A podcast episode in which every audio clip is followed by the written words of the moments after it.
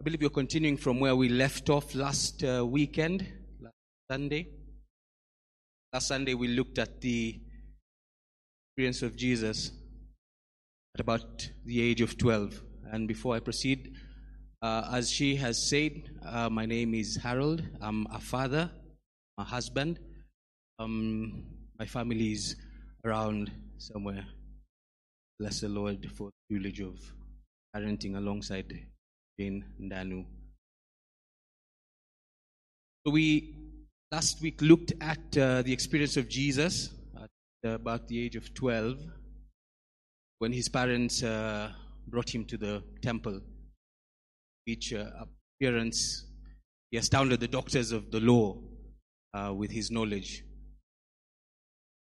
And after that experience, the Bible is silent the next approximately eight years.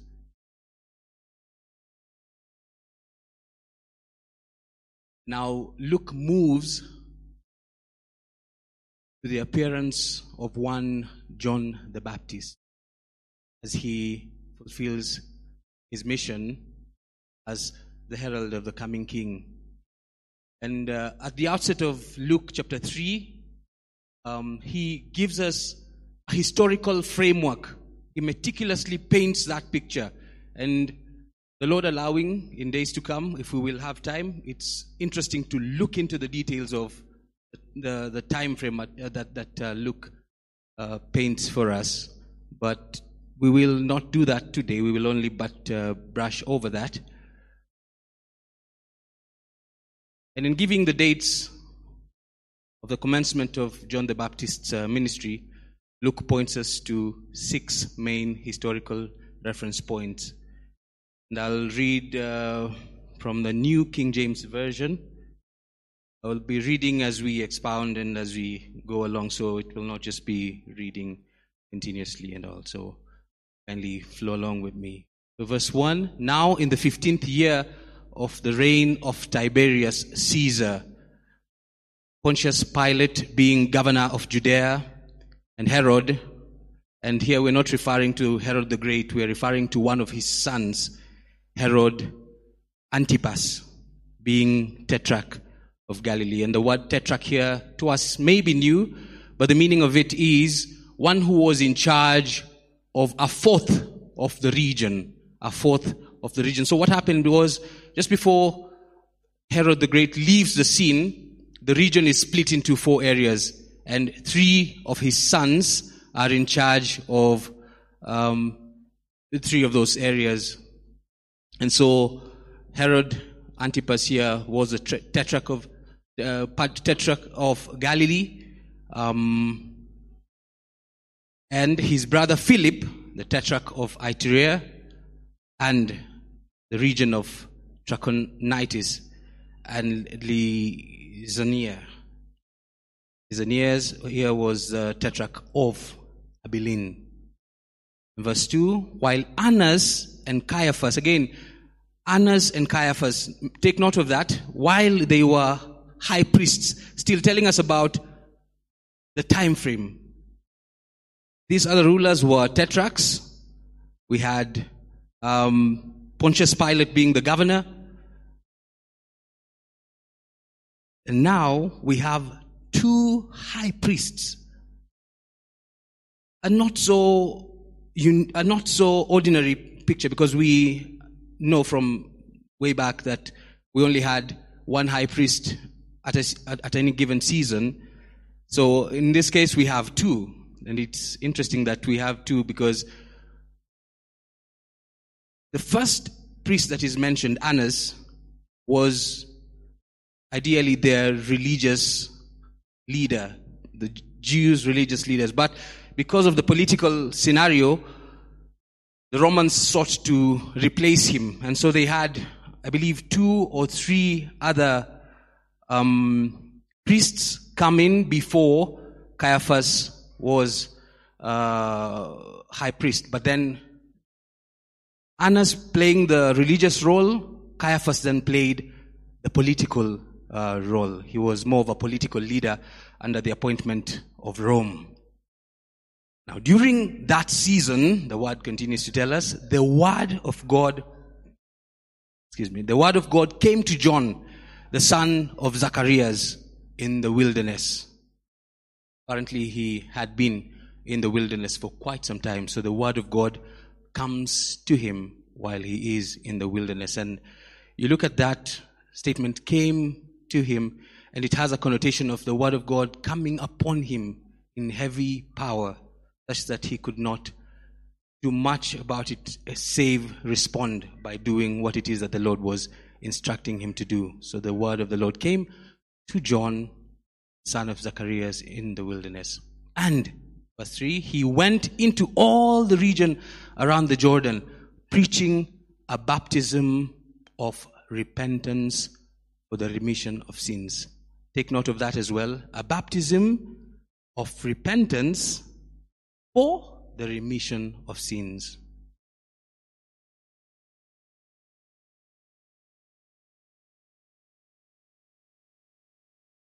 So, as we said, it's time for John to leave the wilderness, and God is sending him on a mission. The mission was prophesied apparently in the days of old. Um, the mission is to prepare the way for the coming Messiah. In the ancient world, what would happen when a visiting king was to come to a region is you'd have envoys sent way ahead of the visit and they would go asking the natives to clear the road, you know, if there were potholes and all, to level those out, if there are valleys, to, you know, fill those up. And so this is kind of the same mission that John is given, only that he's not speaking to the physical surrounding. He's not speaking to the physical surrounding.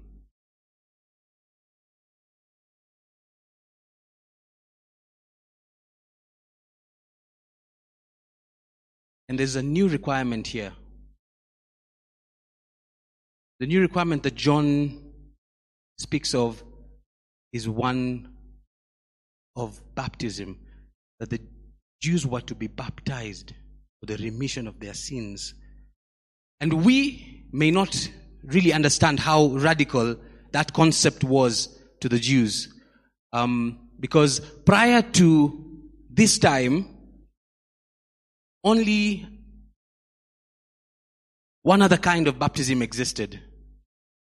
And it was of great, con- great significance to the Jews. And it, it was referred to as the proselyte baptism. What it was is, it was a cleansing ritual that uh, the Jews imposed on the Gentiles. If you say wanted to become part of the Jewish religion, Judaism, then apart from, of course, being circumcised, apart from, you know, subscribing to the, uh, the teachings of the, the religion, you had to also be baptized. You had to be baptized. You had to take a bath. And it was as a symbol of the cleansing. But that requirement was only for the Gentiles. Now John is speaking to the Jews and he's asking them to be baptized.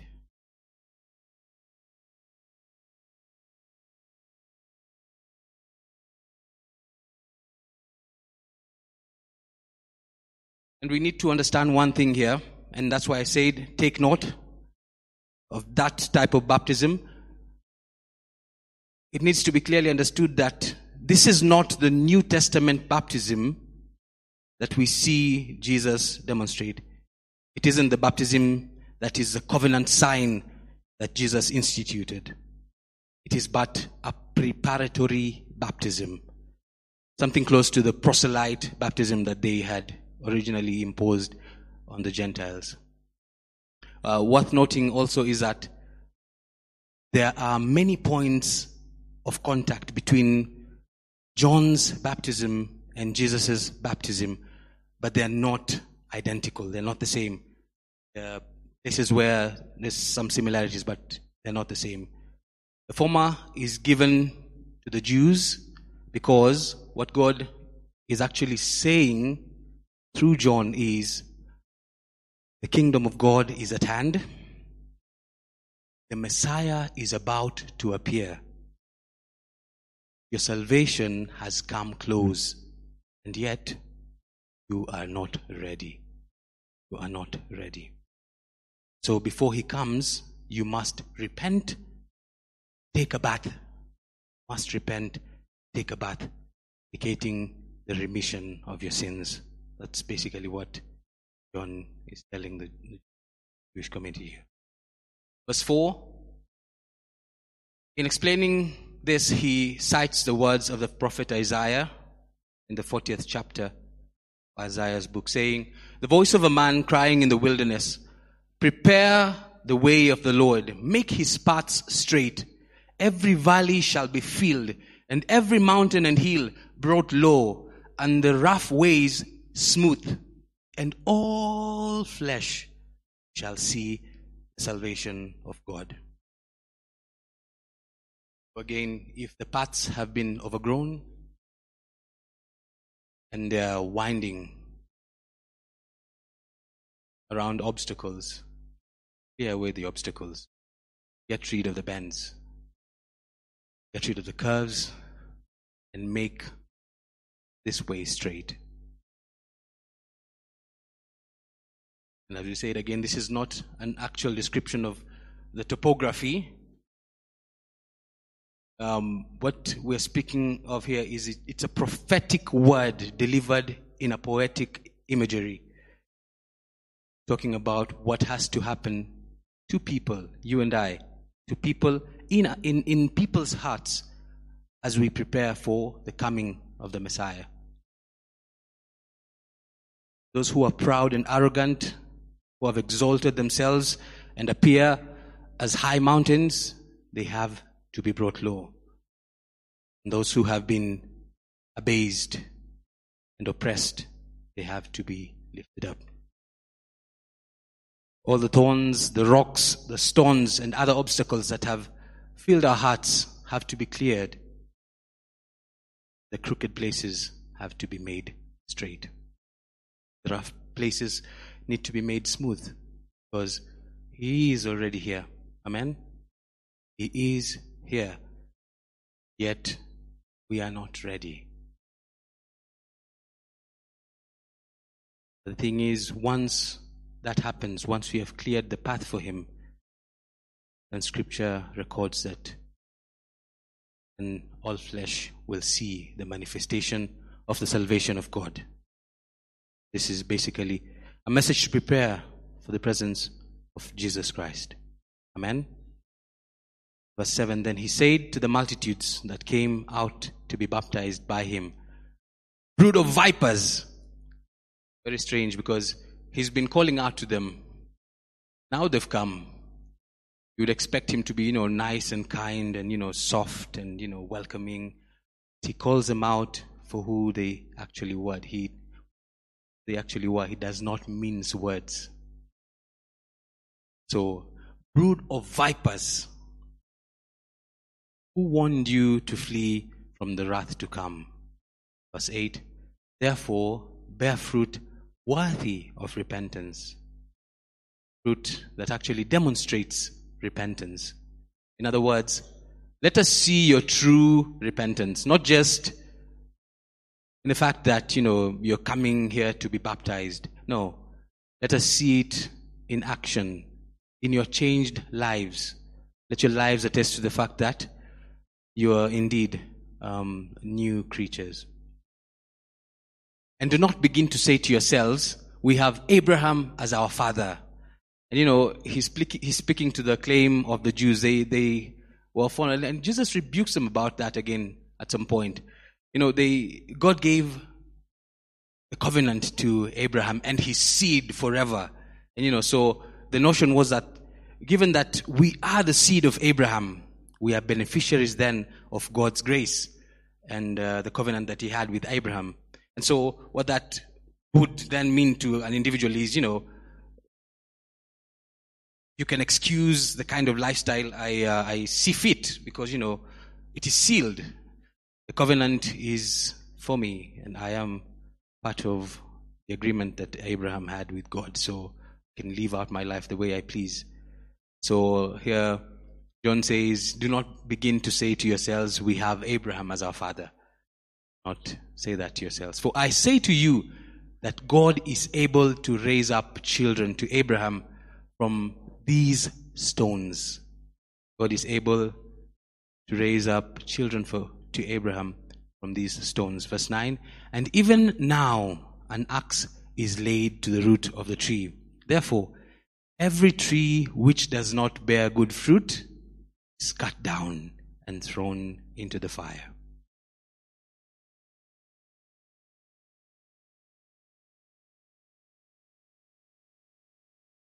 As we move along to verse 10,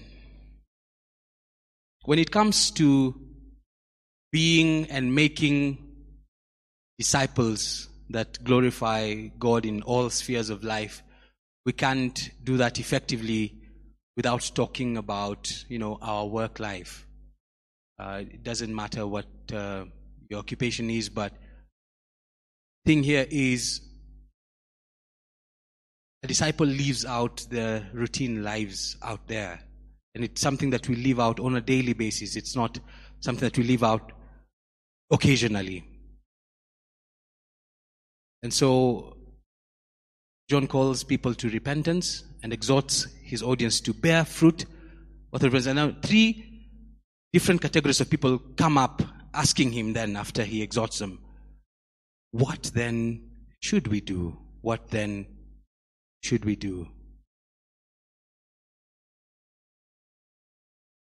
Notice his responses.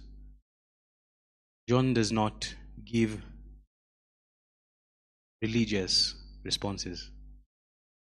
He instead gives economic responses. Economic responses. In verse 11, First John tells those who have an abundance of possessions, if you have two tunics and if you have ample food, then you need to share that with those who have nothing. If you have two clocks, then give away one to someone who doesn't have it. Here he's talking about what you and I do with our stuff. Amen? What you and I do with our stuff. What are our priorities? What are our priorities? Verse 12 the tax collectors are admonished to one, collect only what they should, rather than padding up the tax bill and, you know, pocketing the difference. In back to work ethics, that is work ethics 101. How do we treat others? How do we treat others? Now, if you look at the the structure of the tax collection profession at that point, it was really marked by, you know, systemic injustice, cruelty, and and how the system functioned was that governors and other, you know, high-ranking officials kind of outsourced the right to collect taxes within their jurisdictions. And in order to win such a contract, then what needed to happen was that a potential tax collector then would have to agree to give the officials that, you know, uh, approve their tender, they would, they would agree to, to give them an amount that was over and above the collection. Okay? And at the same time, how did they make their, their own cut, the tax collectors? They had to then uh, mark it up a little so that even after giving out, you know, these bribes to the high ranking officials and handing in the tax, they would still have some little monies um, to, to, you know, to take care of their overheads.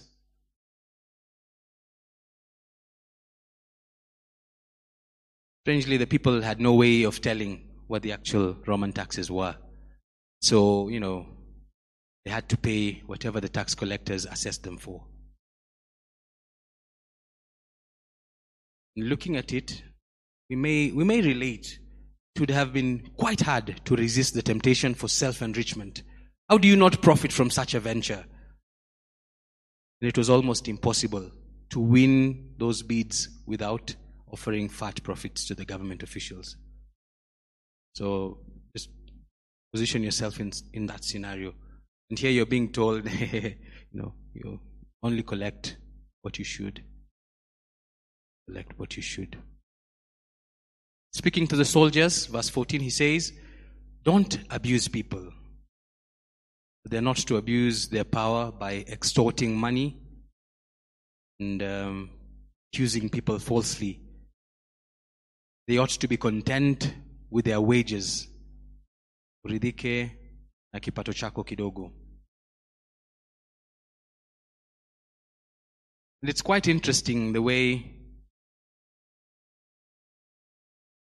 none of these admonitions sound deeply spiritual.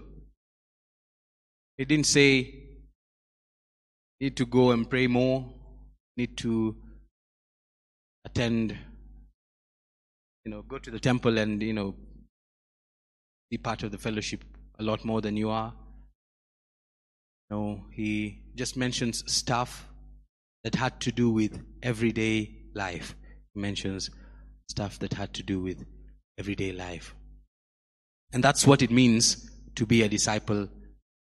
It's an everyday thing. Amen? It's an everyday thing. How do you live out your everyday?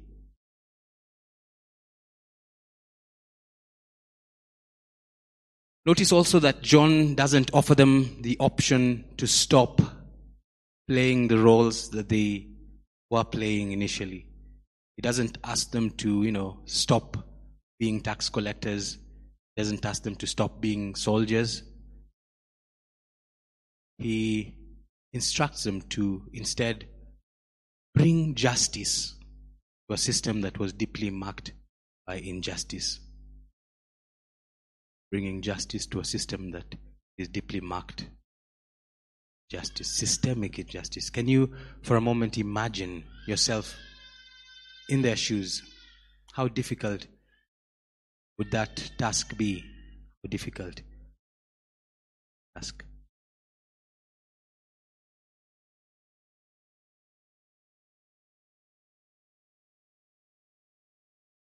On to verse 15. Now, as the people were in expectation and uh, all reasoned in their hearts about John, whether he was the Christ or not. And you know, what's happening here is from the scholarly work and you know, those who had been looking at scripture, they anticipated a ruler. And so here comes this Elijah like, Elijah look-alike. And so they're wondering, could this be him? Because they were in fact, expecting Messiah. And so verse 15 speaks that now, as the people were in expectation and all reasoned in their hearts about John, whether he was the Christ or not, St. John answered, saying to all, I indeed baptize you with water, but one mightier than I is coming, whose sandal straps I am not worthy to lose. He will baptize you with the Holy Spirit and fire. His, winning, his, his winnowing fan is in his hand, and he will thoroughly clean up his threshing floor and gather the wheat into his barn. But the chaff he will burn with unquenchable fire.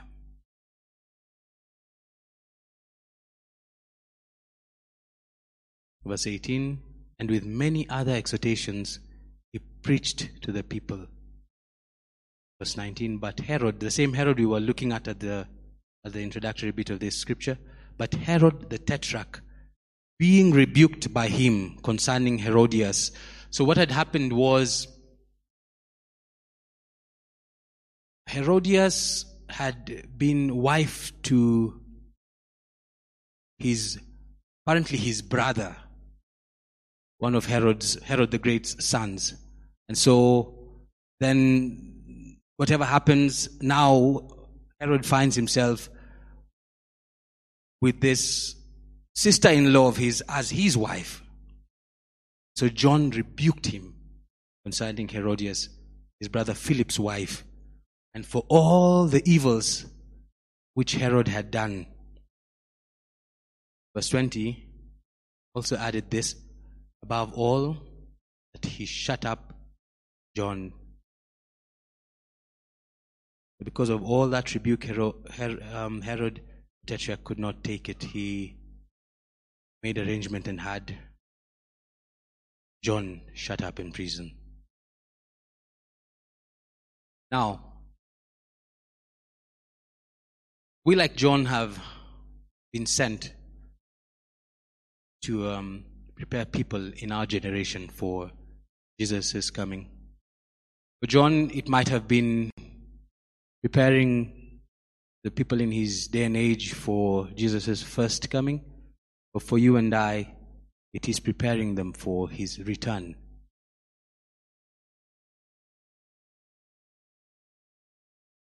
Fact is, it will involve calling out sin. Amen? It will involve calling out sin as it is. It will involve reminding people of the impending judgment, the coming wrath that we cannot evade. It will definitely cause us inconveniences, and it may even turn people against us. It may end up landing us in prison. It may even cost us our very lives. Question is, are we ready in this season, this day and age? Are we ready to allow the Lord's word to rest heavily upon us as it did John in his generation? Are we ready for that? Big challenge for you and I.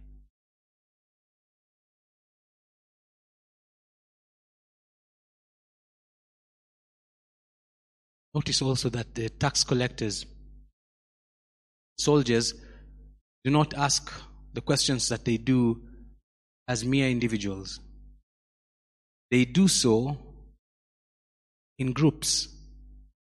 They ask these questions in groups, and the question was, What should we do? Even all that you've told us, what should we then do? What should we do?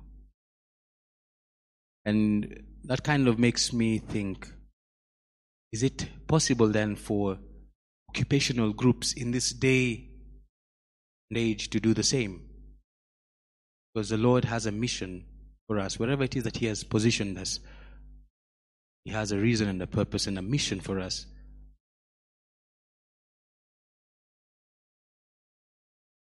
Are we able in our unique spheres of operation to ask these questions. What is God's intent? Specific work. What is God's specific intent for my career?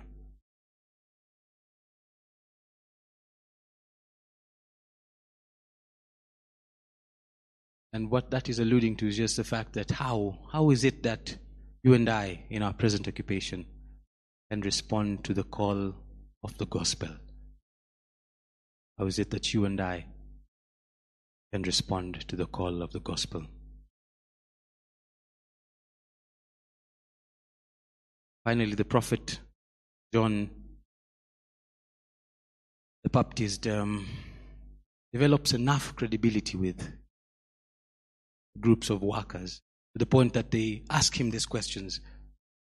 They are willing to invite his input into their work ethics. And the question I pose to you and I is Can groups of workers today find help from you and I? Today, as disciples of Christ, can we be approached by people of different work groups to bring input into their spheres, to mutually discern what God intends their occupation and in their day to day lives. Can that happen?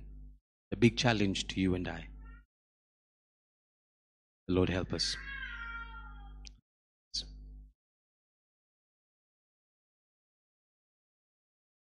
Shall we bow for prayer?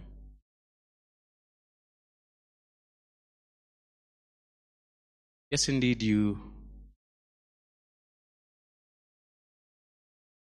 have positioned us where it is that you have positioned us, Lord. We Prepare the way for your second coming, O Lord. We may not know exactly how to go about it, but we thank you because as long as we will seek you and seek to hear from you, O Lord, your sweet spirit will direct us. And so we invite you, O Lord, to guide us. Help us know how it is that we may prepare the way for the coming Messiah. As your power rests upon us and infills us, give us the boldness that is required to move and to do that which you'd have us do in this time, in this day and age. And as we do this, Lord, be glorified and may your purposes be accomplished in our lives. We thank you and we bless you. We honor you and we magnify you. And these things we ask in Jesus' name.